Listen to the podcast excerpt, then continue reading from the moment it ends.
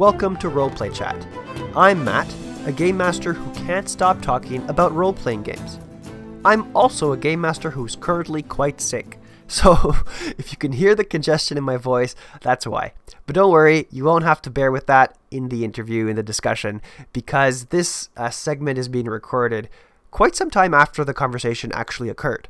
Uh, I recorded today, today's episode about two months ago with somebody who is very important to me in my game mastering career, somebody who was very influential for me as I was learning to become a game master. So I hope you're as excited as I am to listen to today's conversation.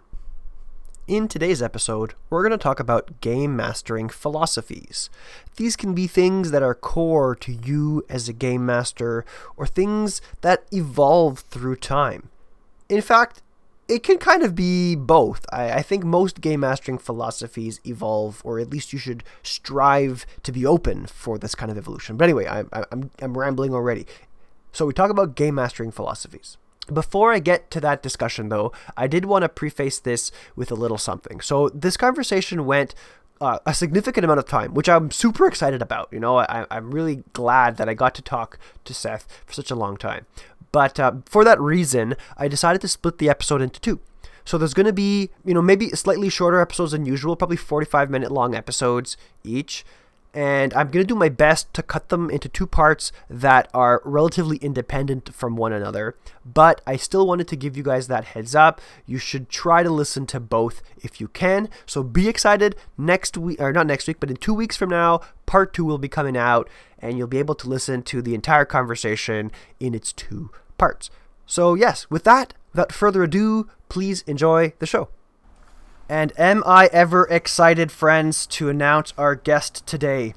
You know him as the author of the urban fantasy series Valducan, the pulp fantasy collection Black Raven, and many, many more short stories.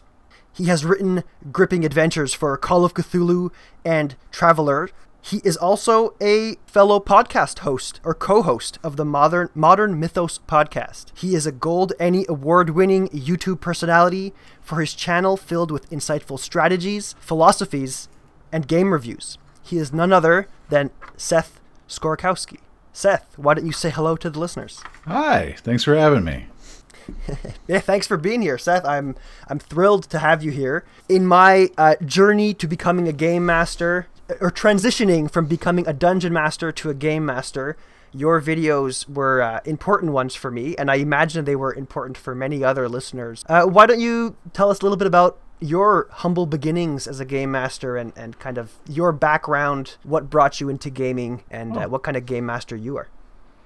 Okay. Uh, well, I, I, I, think like most gamers, I started with D and D. That's that's usually the gateway drug uh, for for the, the majority of us, just due to the brand recognition of people that aren't gamers. Uh, you know, a lot of people just know what D and D is. Uh, usually due to the Satanic Panic, uh, which was probably the best hype machine ever uh, for Dungeons and Dragons. And when I was 13, uh, there was a uh, D&D box set released, and I really wanted it because, well, once again, the Satanic Panic. I wanted to check out this game that drove you insane, and so I started playing it.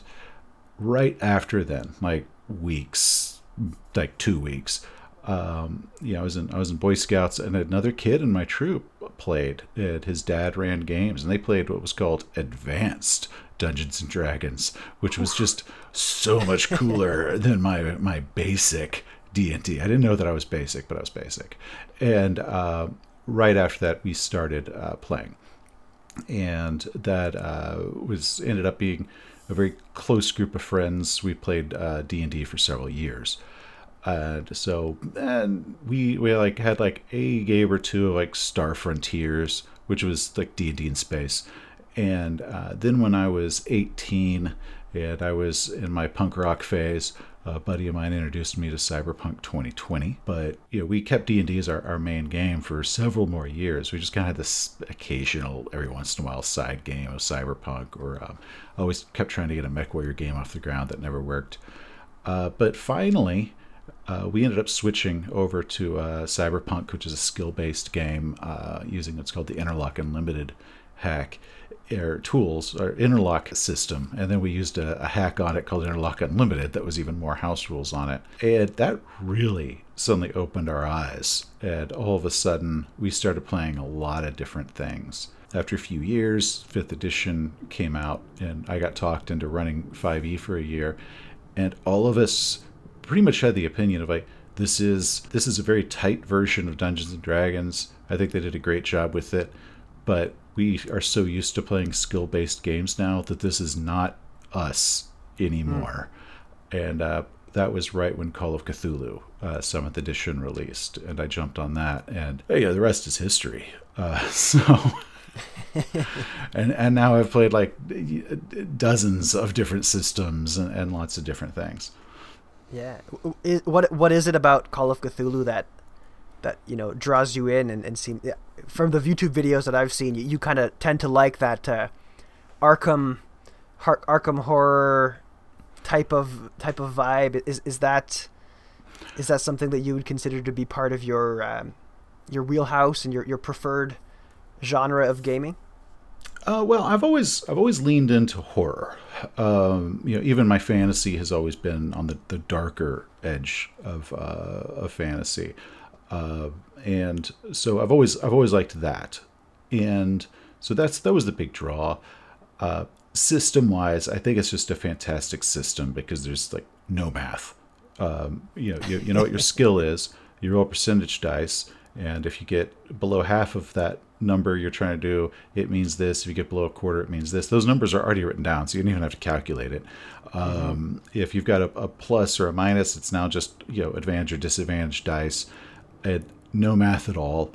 And it's it's so easy. There's no special abilities or feats. You know, it's one of the things that would always drive me nuts in a lot of games where uh, all of a sudden there's 97 special abilities, uh, which it's usually easy for a player because a, a, player has one or two, and then as they get stronger, they get you know three, four, five. But as a GM, uh, you're, you're, kind of almost expected to walk in knowing all 60 or whatever they are. Uh, and mm-hmm you know that that really becomes overwhelming, and it doesn't have any of that. It's real smooth, real simple, uh, very tight. I like the 1920s backdrop. I think it's fun, but we'll also do uh, modern. Um, right now, I've been waiting very impatiently for uh, their uh, Victorian era Gaslight setting to release cool. for Call of Cthulhu. Uh, so we want to we want to give that a spin. Um, I bumped into Mike Mason at Chaosium Con a few weeks ago, and you know, his first thing is he he was he thought I was going to ask about a project I did with him some time ago, like getting a status update. I'm like, Mike, I don't care about that. That'll happen when it happens. Tell me about Gaslight. What's going on with Gaslight? And he wasn't expecting me to like ignore my own project. Just like this is actually the only thing I care about because I know when the stuff that I've done is is ready to work on. You're going to contact me. I will hear about this. I'm not worried, but I got campaigns to plan, buddy. When is when is this coming out? got your uh, priorities uh, straight. That's awesome. So I I actually really do like the the this the, the time period versatility as far as settings with Call of Cthulhu because you know they do have their Western setting. I tried to get my guys into the, the Roman era. It's called Cthulhu Invictus, but they just weren't sold on Roman era. I wish I'd known that before I joined the Kickstarter and got the book and the screen and all that stuff. But um, yeah, too late. And then I also watched like the entirety of Rome and Spartacus again to like get myself pumped get up. But and then yeah, they were like, yeah, yeah. I really don't care about the Roman times. Like, and I I, I wasn't passionate enough about it to like talk them into it. So I was like, okay, we'll do something else instead. Um, but that's that's a big thing I like. It's just the simplicity of the system. I find it very elegant. Uh, which is weird because Call of Cthulhu 7th edition is very similar to how it was in, in first edition. There actually aren't many changes. It's backwards mm. compatible. It's that smooth. So now you're looking at a 40 year old system that has just been honed. It hasn't been um, reimagined or rebuilt. Because a lot of other games, once you, you go on a long enough timeline, whatever edition they're on now is only vaguely recognizable to what the earlier editions were like. Uh, that's yeah, why if you're trying yeah, to convert, yeah, like, you know, D and D early stuff, you know, from from basic or first edition to fifth edition, it's really freaking hard.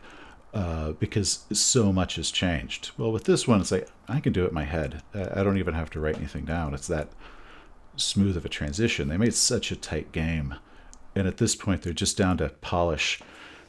It's super smooth. It's it's a great it's a great system. I I I'm still you know learning the ropes. I've never I've never been a keeper, uh, but I've played a few games. One of my buddies ran actually, he kind of like homebrewed a like a settler, uh, 1700s, early Canada setting, which was really neat. You know with with all the with all the beautiful horrific monsters that uh, one might find in the dark woods in Canada in the 1700s. Um, yeah, I love it. It's a very like you said, very simple, and it really lets you kind of focus more on everything else and not the math and the powers and the having cue cards. I remember the first time I played Dungeons and Dragons, it was actually it wasn't the first time, but one of the first times I played fourth edition, I had like a an infographic showing me what kind of actions to do in certain scenarios because it was just so complicated. Um, it took away from it took away from the things that I love most in the game the the role play the the characters the narrative things like this. Oh yeah. Um, when when I did a, a, video over like how to do combat in Call of Cthulhu, I, I did have a lot of people come in and it's like, wow, that's so much more complex than than D and D and uh, with a lot of systems and and and D, starting with third edition onward, was uh, had stealth complexity, and that's where it came down to special abilities and feats and, and and powers that your characters would get at whatever level. Is when you looked at the the combat mechanics by themselves, they were pretty simple, but then uh, once you started adding all of these other features to it, it really became overwhelming very, very quickly. At least it did for me. So with Call of Cthulhu, it's like, okay, yeah, the base system is a little bit more complex than you start with D&D, but then you're done. And that's it. Mm. Uh, meanwhile, D&D just it just keeps getting more and more and more complicated. So when people are like, it's more complicated, like, no, it's not. It is so simple. Exactly. Once once you figured it out, you figured it out, and that's that's that's it that's the end of that. Um, awesome. Thank, thanks, Seth, for giving us that background about, about you as a, as a game master. Before we dive in to our topic at hand for today, which is talking about game master philosophies and you know core game master beliefs, things like this, I want to give you an opportunity to inform the listeners about some of your ongoing projects. Maybe something uh, you want to you, you're working hard on right now that you want to shed some light on, or, or where people can find some of your content. Well, um, you know, the is the most visible would be my, my YouTube channel under the highly imaginative name Seth Skorkowski. Everybody came up with a cool name to give their channel, but me. And that was because uh, I was coming in as, a, as an author uh, who had several books under his belt. I wanted the name recognition involved. So I just used my name and then have spent years later looking at people with have cool channel names. I'm like, yeah, I didn't do that. Damn. Um, that makes you makes you look, you know, OG. You're the of that ilk where you don't need a, a fancy name. You just you're just you. Yeah, I'm just uh, I'm just me. You're the brand. and um, so so I've got the the YouTube channel, which is lots of different games, lots of different videos, philosophies, how to. Sometimes I just have to really goofy, stupid uh, videos because that was the mood I was in. Um, and then, of course, my books, uh, which you mentioned, my Valducan series, uh, which is modern day monster hunters, uh, my Black Raven series, which is pulpy sword and sorcery, thief adventure, short stories, very Fritz Leiber, Fafhrd and Grey Mouser sort of thing. Very leans into the cliches and tropes. Um, and then um, my most recent novel, Ashes of Onyx, is uh, technically what's called a new weird. So it's kind of a, a not any specific fantasy genre. It's got a little bit of portal, got a little bit of epic, uh, got a little bit urban, and a little bit of horror, quite a bit of horror. Um, and that goes into uh, world hopping and the King in Yellow mythology, uh, but more of the Chambers Bierce mythology than the Lovecraft mythology. It came along later. And then, of course, you mentioned modern mythos. I got a lot of that.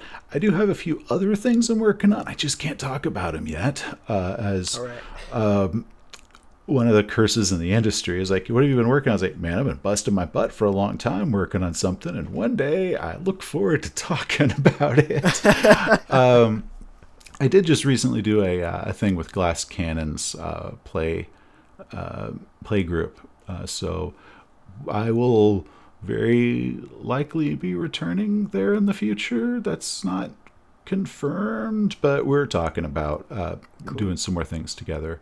Uh, so, and then of course, I have my adventures that are in print. Any others that are coming, I have to wait for the publisher to talk about before I'm allowed to. All right, all right. Well, when when they come out, don't don't hesitate to ping us, and we'll we'll happily. I'll be screaming it off a mountain, dude. Don't worry. Yeah. awesome, awesome.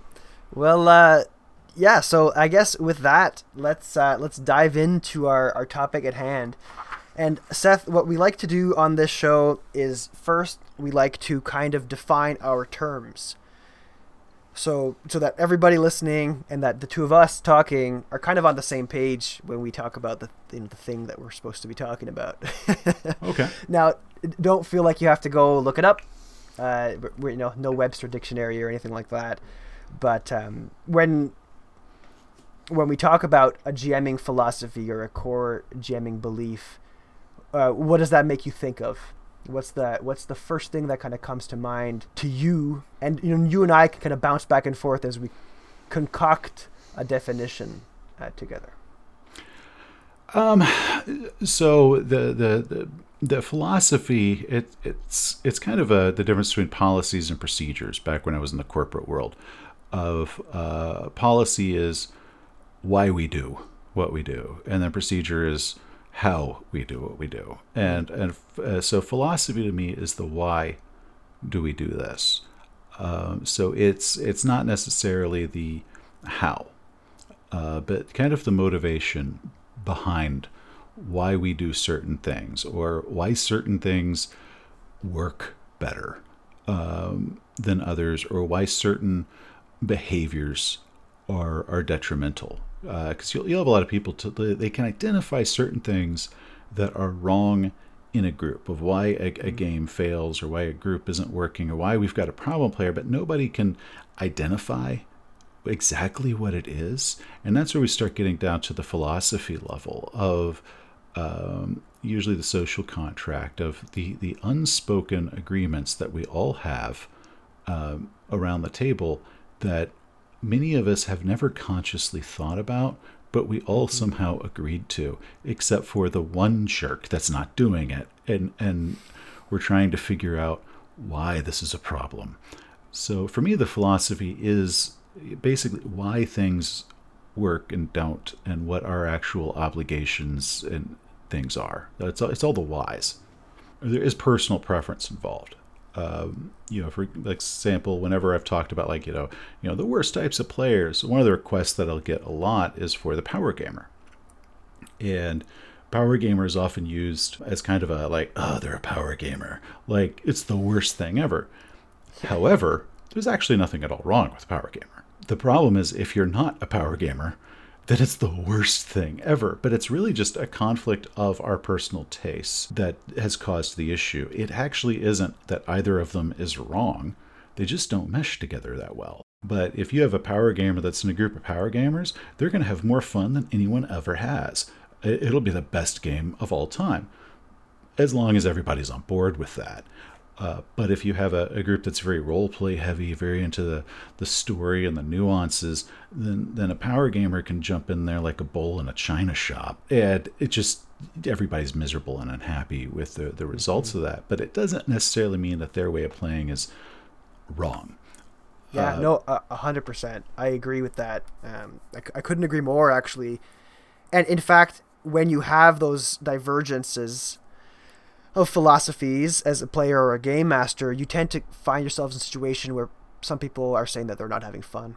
Some people find themselves in a situation where your fun is, is stealing away from my fun because you're spending so much time having a scene between two characters that, you know, I, am not here for that. Or vice versa, you know, you're you're min maxing your character, you're getting the bet, you're specking them out to be the the op- most optimized thing at the shop or what have you during downtime when everybody else just wants to run off and, and talk to the mayor or something. um, yeah, no, absolutely. That's that's perfect. So I, unless you had other things that you wanted to plug into that about the philosophy and, and what it what it is. I think at the core, that's it. I mean, you and I could Yeah. deep dive into that for the next three days, but we probably wouldn't get much deeper, but we'd find a lot of interesting stuff. Yeah, yeah, yeah. Well, that's yeah, that's a lesson I've learned is to move along quickly from the from the definition because otherwise you just go on forever. Um, and then I guess I'll ask you a question that you know it's always hard to answer this for yourself, but Seth, what would you consider to be part of your core philosophy as a as a player and, and game master when it comes to tabletop RPGs? kind of the cores of my philosophy is I want my players to have fun. I mean, it's the whole reason we do this, but also mm-hmm. one of the big reasons that I I game is you know as as my friends and I have gotten older, game days are our days that we get together and we set aside just for us, and we don't have any obligations outside of us. You know, no jobs, no kids, no bills, no nothing. This is we're just going to be a bunch of dorks and and have a good time. But we're also here to do something. Uh, so we're not just there to hang out. While that is definitely a core part of it and is necessary, we also are doing a, a project, and the project is going to be the game of you know whatever the the the plot or the quest or or whatever it is. So we we not only want to play, but we want to feel that we have a- achieved something um, in that game uh, versus kind of meandering aimlessly and then we, we stop and we talk and at the end of a five hour session we look back we only really got about 20 minutes worth of play time in. We want to actually really focus up and uh, achieve something in this this game world um, either mechanically or, or plot wise or, or whatnot. So uh, and we want to have fun with that. So we we approach it with the style of there is the massive social aspect. This is for us to, as old friends, but then there's our group project of we are going to play a game and we're gonna we're going to get something significant uh, achieved, and we're gonna have fun doing this. Um, but the fun is always uh, front and center because I have I, I think like any GM that's done it for any amount of time, I have I have committed every game master sin under the sun. Uh, I, I just if there were merit badges, I got a sash of them, man. I I have done so many, and I still find myself screwing up and doing them, um, and we're finding brand new ones to do. Uh, where sometimes you you've gotten so much into your, your world that you forgot the part where the, the characters are supposed to somehow fit into it. And you know so that it, it becomes this info dumpy world and like the characters are kind of like an inconvenience for mm-hmm. whatever your big world plot is. I've done that one. I've done it where i didn't prepare enough and they felt like there was no direction given. There was no quest. They didn't have a good hook. They didn't have they didn't have a s- plot or a story that felt like it made true sense or was logical um, that's a big thing that they want as my players are very keen on uh, the logic behind our plots that makes it very difficult to do a lot of the improv for it because you know it's kind of like a a, a good J.J. Abrams plot like Lost, man. It makes it makes sense in that moment until you it doesn't, but it doesn't pass the refrigerator test. Meaning, when you, when you get home and you open up the fridge and you're like, wait, that made no damn sense. My players absolutely demand that it makes sense, and Oof, that, and that's that they're, tough. They're not That's be, really they're tough. not be plot holes. Uh, I also have one that will go wandering off from the desert of madness of some like, guys, I figured it out. It's aliens, and you're like, what the hell are you talking about? Like they've, you know, they've they've pieced things together wrong. You don't even know where they got some of these pieces, and they've now convinced everybody of the wrong thing. I've got that guy, love him to death, but that sounds a lot like somebody at my table too. Ah, he, likes, so he likes to look for plot holes too. He likes to be like, "Wait," he like flips through his notebook. Seven games ago, you said this, and now this is happening. That's a plot hole. Uh, You know, I mean, he does it Oh. out of fun. He's not. He's not Oh. trying to be an ass about it. But for mine, he doesn't believe there's such a thing as a plot hole. Uh, it means that he has discovered a clue, uh, which is which is so much worse because I've actually had to at times look at him dead in the eyes. It'd be like the character didn't change names. I just forgot what they were called. Uh, you know, like like, dude, just it's secretly a shapeshifter. it- it's a bottle. but but and he's gotten so far that he'll like kind of listen and nod his head, but he's already convinced himself that that's a thing. So I I'll, I'll never get rid of that. That's a thing forever now. Um, oh man, that's so frustrating. But so what my players like like a good story and plot. And yeah, we love action. We love a great combat. I mean, we came from old old uh, you know AD&D and, and cyberpunk man. We will we will throw down a combat like the best of them. But there has to be the certain level of risk involved. The characters must be in peril. They will use strategy. They will uh, really get into that that mechanic aspect, but in the efficient way, not the not the inefficient way that you hear a lot of people talk about. Uh, so, mm-hmm. but we get into a lot of different aspects of things, and our tastes can change. You know, you know, system to system, or even adventure to adventure, of just what we're in the mood for, or what really draws us, and that's what we end up focusing on. So, um, yeah, I think that the newest person in our group um, uh, timeline wise, I started playing with him in '99, but big jolt, jolt to that. Uh, we weren't playing together. I think I've played with him for about eight years if you stack it all up. Um, he's the new guy right now. that sounds like a that sounds like a long time. Still, uh, you know, the our, our previous new guy, who technically I still joke at is the new guy, started in 2009. Uh, but we're like, yeah, dude, man, Jerry started before you technically. He's like, but he wasn't here for most of it. And like, well, sorry, you're still the new guy. Um, so we also do have a good way of reading and, and playing off of each other that uh, is is really unique to us. And I, it was an odd lesson I learned when I started getting involved in the community, realizing how rare that is uh, because for us that's just how we've always done it man. You game with me it's like we're married man. Uh, like this is you're committing for the rest of your life buddy. That's that's evidently what we do. Yeah you know that i can i'm seeing a lot of parallels actually. Our our gaming group we've been playing the same kind of core group of people since since university and, and that was in 2010 so it's been about 12 years now that we're together and obviously with kids or work or people moving and then coming back or what have you these there's been little gaps here and there but yeah there's there's this idea of the table having its own understanding of what the fun is for everybody else. It almost feels like i know i know i'm probably going to title this episode the game master philosophies but it's almost like it's a table philosophy at that point. You talked about a social contract. It's it's exactly this. It's everybody at the table striving for fun. And I love that you talked about that because that that ought to be everybody's objective here when you're playing a game. It's for you to have fun, for your players to have fun, and everybody to just feed off of each other, right? Um, so I, I 100% agree with that. It's finding finding your fun, but I, I think it can be a challenge for folks to figure that out. Uh, new game masters or new tables, it's not always obvious what the fun is until you experiment a little bit.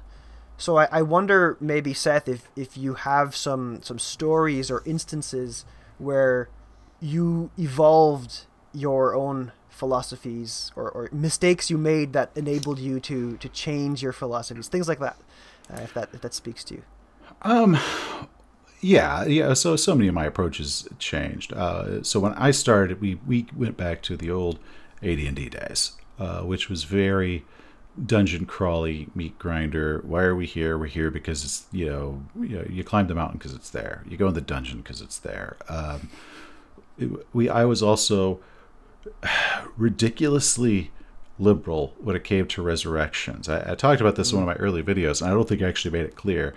If a character died, they were almost guaranteed to have their god send them back. Like death was just a minor inconvenience. But the the result was I did it because I didn't want them to like lose their character that we spent the past year and a half doing, right? Because we, we were doing hardcore uh, punishing level of adventures. So it was like you died, okay, you, you, go to your god, you have to uh, you, you, sacrifice some item, or you're gonna have to go back and build a temple to them, blah blah blah blah. And I'm gonna send you back, and you come back. Sometimes you come back with a new item. Uh, but death became a minor inconvenience, and there was no threat, no fear involved at all. That was the unintended consequence of of my basically overusing this, and or you end up in the situation where uh, because you've done it for everybody, if you the first person you don't is suddenly a problem because why are you singling me out? You you sent them back. You said why why not me? And and those are fair questions. So you know I, I put myself in a hole because I was too giving in that sense. I didn't want them to actually have consequences. So when we flipped to a very lethal system, uh, where all of a sudden that, wasn't an option anymore, they felt a lot more satisfaction in a, a, in a triumph, and that's when that's when I, I I knew this. These are things that I I knew, but I actually it really took me experiencing it of when they are truly truly believe that their characters are in peril and they will lose them forever, and that the risk is 100% real. That joy they have of pulling it off is just so much more than if they knew there was a safety net. So that was that was one of the lessons I had learned the hard way. Is you know I'm also really bad about giving away a lot of uh, items. Man, I love it. Yeah, I go through the back of the Dungeon Master's Guide or the, the Old Unearthed Arcana and all these lists of magic items. And it's like, oh, yeah, I'm going to give them one of these and one of these. And yeah, after a while, they look down, they've got like literally a barrel of magic swords next to the door, like an umbrella stand, which they did have. But also in that edition, we had things like uh, fireballs and lightning bolts could destroy your items. So I used those freely because I would take away their items through those, which that went away at third. But first and second, that was a definite. You walked out of a dungeon naked half the time because the wizard put their fireball too close to you. And, and yet I have players like, oh, you just love taking away our stuff. I was like, here's the thing. It's not that I like taking away your stuff. It's that I know that in the next room you're going to find something way cooler than that.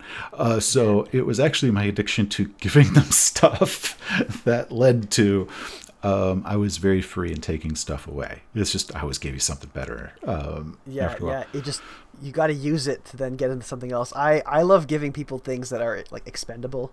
So it's like, yeah, sure, you've got your magic fire sword, but it, it's gonna go away after five uses, you know. oh yeah, it poofs into into oblivion. Oh man, and and that that was a hard lesson to learn. Of like, you know what, charged items are awesome. It's not not even rechargeable. Like you use it once, twice, five times, it's gone. Like, oh thank God. Um, so yeah, my my approach to a lot of it has changed over the years as we've matured, as we went from just dungeon crawling to really really heavy intensive levels of uh, role play where we might go sessions without a combat or uh, just because there's a monster it does not mean you have the slightest chance of being able to defeat it. Mm-hmm. um, you, you, this might actually be about getting away from the monster. Uh, and those are things that we brought in um, you know, back when we are still at D and D, we hadn't figured out that there was other games out there, and we're basically trying to shoehorn uh, these new ways of playing that we thought we were the first people to come up with um, into the system that's really not designed. Don't we it. all? Don't we all? Um, or there's like, I don't want to buy new books, so I'm gonna you know make a three inch binder of all my house rules um, and trying to trying to figure out and reinvent the wheel. So over the, the 20 years which i said i've got two players that have played with me that entire time since uh, back in college uh, january of 99 is when we formed. Uh, so two of them have played with me through that whole time. I ended up marrying one so she can't get away now. And then, She's stuck with you, yeah. And then another You weren't one, kidding about that. being at your table is a is a marriage contract, right? and the other one, we were each other's best men. I mean, you know, it's like this there is it was a commitment. and then another one who who came back, he was part of that original, you know, 1999 group. Uh, so we're we're very tight. We also have all of us have matured and changed and tastes and you know, everything. We're not even the same people remotely that we were so, yeah, my philosophies and approaches have changed. And I think once you hit a point that they stop changing, it, the game starts getting boring and it starts stagnating. So, mm-hmm. I, I think that it should always be a, an evolution or a change of style. Certain things that don't appeal to you right now, maybe they'll appeal to you in the future and you, you embrace them and you perfect them. Or things that you once did that you liked, but then your taste changed. Maybe you'll go back and revisit it and you'll get to experience that in a new way because now you have these new experiences you've had since then and kind of explore and reinvent different ways of doing it. I, it always makes me kind of sad when I do hear about people who've basically played the exact same way, you know, for 10 years. Uh, it's like, wow, man, there was so many more possibilities. But you know, if they're having fun, they're having fun. It's just, I think they could be having a lot more. they just don't know. Yeah, absolutely. Uh, but yeah, like I said, if they're having fun, they're having fun. But you know, I, I look at my experience and the experience of my players, and once we really started opening up a horizon, our eyes just widened. Um, you know, I always try to do make people aware of all the other things out there and all the other possibilities. So it makes me happy to know that uh, you got turned on to Call of Cthulhu and all that stuff uh, through what I'm doing. That's one of the big goals. So that I'm very happy right now. I'm very content. awesome, good. Well, I'm I'm glad. Um, and and yeah, and for for the listeners out there who, you know, who are thinking maybe you don't know what your philosophy is yet, or you think you know, but you you're afraid to challenge yourself. I think what Seth is saying, you know, makes a whole lot of sense for you to attempt to challenge yourself, and it doesn't have to be a big commitment either. You know, we're we're talking like I'm talking about a game that's lasted nearly 12 years. Seth is talking about a game that's lasted what 20, 25 years. But well, it's, you, you it's a group. Still... We've played a lot of different yeah, campaigns yeah, and games. Well, yeah, so that's exactly the distinction I, I think is important to make here. Is, is that you can run a one shot, you can run a small game, two, three, a two or three shot. You know, plan for a one shot ends up being a three shot or whatever you want it to be.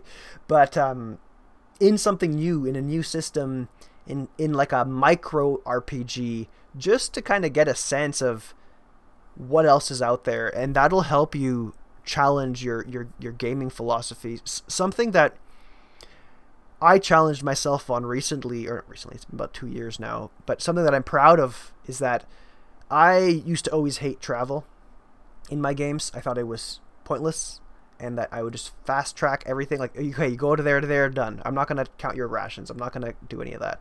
And I told myself, I, I need to try. I need to try a game where this is important.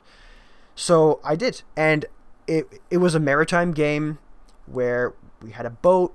It's my it's my current pirate game for those of you listening that that are following following that little adventure.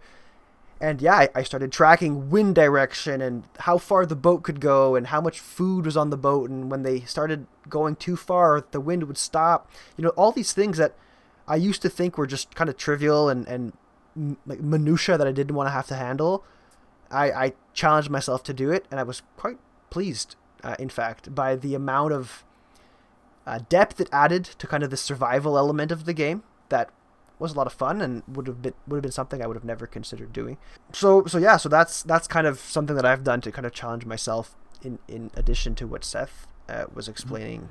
And and what's amazing is stuff like that because because we've had it we, where we've you, you, you count rations and this and it's usually we've had games where the, the party was so broke for several games in a row that they couldn't afford beer when they go to a tavern i you know like we're counting copper pieces if if the game is kind of geared towards that it's amazing if it's not and then you try to add it to it it just sucks the fun out of it faster than anything so part of it's how you approach it and the situation around when you approach that because uh, yeah, there are games where I've just fast tracked it too. It's like hey, you get there, I don't I don't want to waste time on the middle. That's not the that's not the point.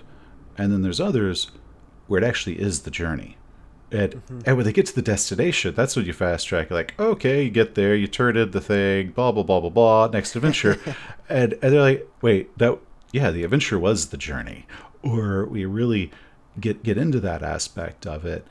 Um, and that's what I mean by change up how, how you play is there there's a lot of things that might not be important to you now but if you do focus on them through the right lens or the right approach and if everybody's on board they can be amazing but if if not everyone's on board or it's just the not right not the right situation it, it's like the worst thing ever it's just miserable yeah. and actually that's a that's a good point and it's something that I've always kind of wondered. I mean, obviously, I'm a big proponent of having, you know, conversations with people at your table and session zeros and things like this.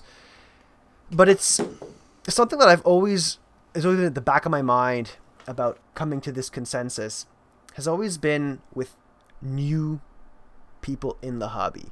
They've never played a role playing game before. Here they come into the into the game. I don't want to I don't want to scare them away by saying like okay here's a social contract. You gotta you, you gotta you gotta have fun. What's your fun? You know like it, it's a little bit it can be a little bit intimidating. Um, so I, I wonder if uh, if Seth you feel like there are circumstances where a game master's philosophy ought to change for the people at the table or if you're if you're more of a proponent because because this is kind of a, a debate that I've seen on Twitter a few times now. Do you stick to your guns and say this is how I play my games, this is how I want to run my games, or do you do you pivot for the people that are at your table, and, and why why do you feel that way? Okay. Um, okay. Well, first off, the, the foundation of the the bedrock of the of the philosophy is fun. Everything above that is negotiable. Uh, what's what's not negotiable is we're here to have fun, uh, because I have also had had it where I've treated GMing like a job, and I didn't enjoy it. And those were some miserable games. Even if I went through the motions to make them happy, it was kind of like uh, it wasn't as satisfying for everybody. Um, that was the debate that I had to use when I started wanting to change systems. Was I will give you a better game if I'm excited. Uh, or we can just keep going through the motions and they will slowly get worse and worse and worse because I'm forcing myself to do this. But um, I've always had the caveats of new players, you know, because I'm, I'm really adamant that a, a, player needs to understand the rules that affect them. You know, if you know, you, should probably understand the basics of the combat system. I, I expect that you understand what your skills and powers are.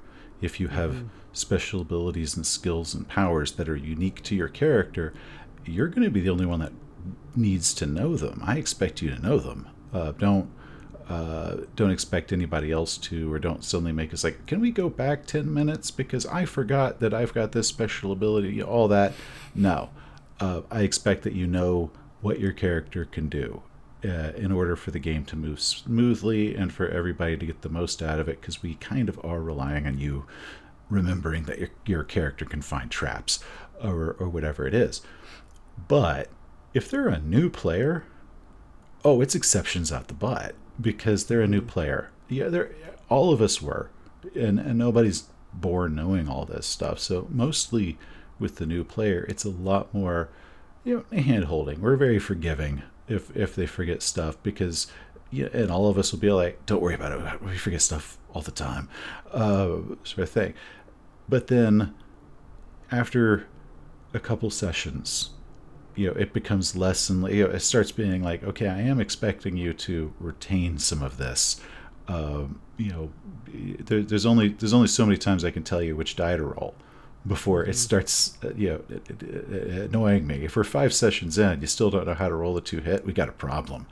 Uh, but for that first game, no problem. The second game, probably the first time, I'll like, okay, if you remember last time, this is what we rolled. And they're like, oh, yeah, yeah. It's like, that's fine. But after a while, I do expect them to start re- retaining uh, stuff. Um, I had, you know, when you, you know, they talk about online stuff, a lot of times people will pull up some sort of just weird, clear exception, but they treat that like that as a, uh, a proof that your philosophy or statement is just absolutely wrong under all conditions mm. because they can pull out a, an obvious exception. Um, I, a recent one that I had was I, I have a philosophy uh, in, a, in a tabletop role playing game that stuff like uh, you're, you're, you can't just get out of something with a charisma check. I want you to, to role play. Now, I don't want or even need you to tell me everything that your character tells the, the guard. I don't, we don't need to roleplay this whole conversation. I got stuff to do, man. Uh, I got other people around the table that, that would like to play too tonight. We don't need to spend 30 minutes having some conversation about the king's shoes. But if you do walk up and, and like you know, there's a guard you want out of the way, you're like help help help there's a fire you know over there and then you roll a charisma check and the guard goes running off to check it. That's all I needed. Uh, that's that's the extent of what I want, and not just like I'm going to give a charisma check to get rid of the guard. I'm like, well, what is it you say? I'm not asking exactly what you say. Uh, you know, give me a direction of attack. Or uh, with Call of Cthulhu, there's like four socials. Like there's intimidate, persuade, charm. Um, so I'd be like, what do you say? Is like, well, you need to give us this, or we'll kill you. I'm going to do a charm. It's like that's clearly an intimidation. Like I'm not good at mm-hmm. intimidation. Would you like to rephrase what you said? Or you're going to roll intimidation. Um, and like, oh, and I want them to give some thought to it.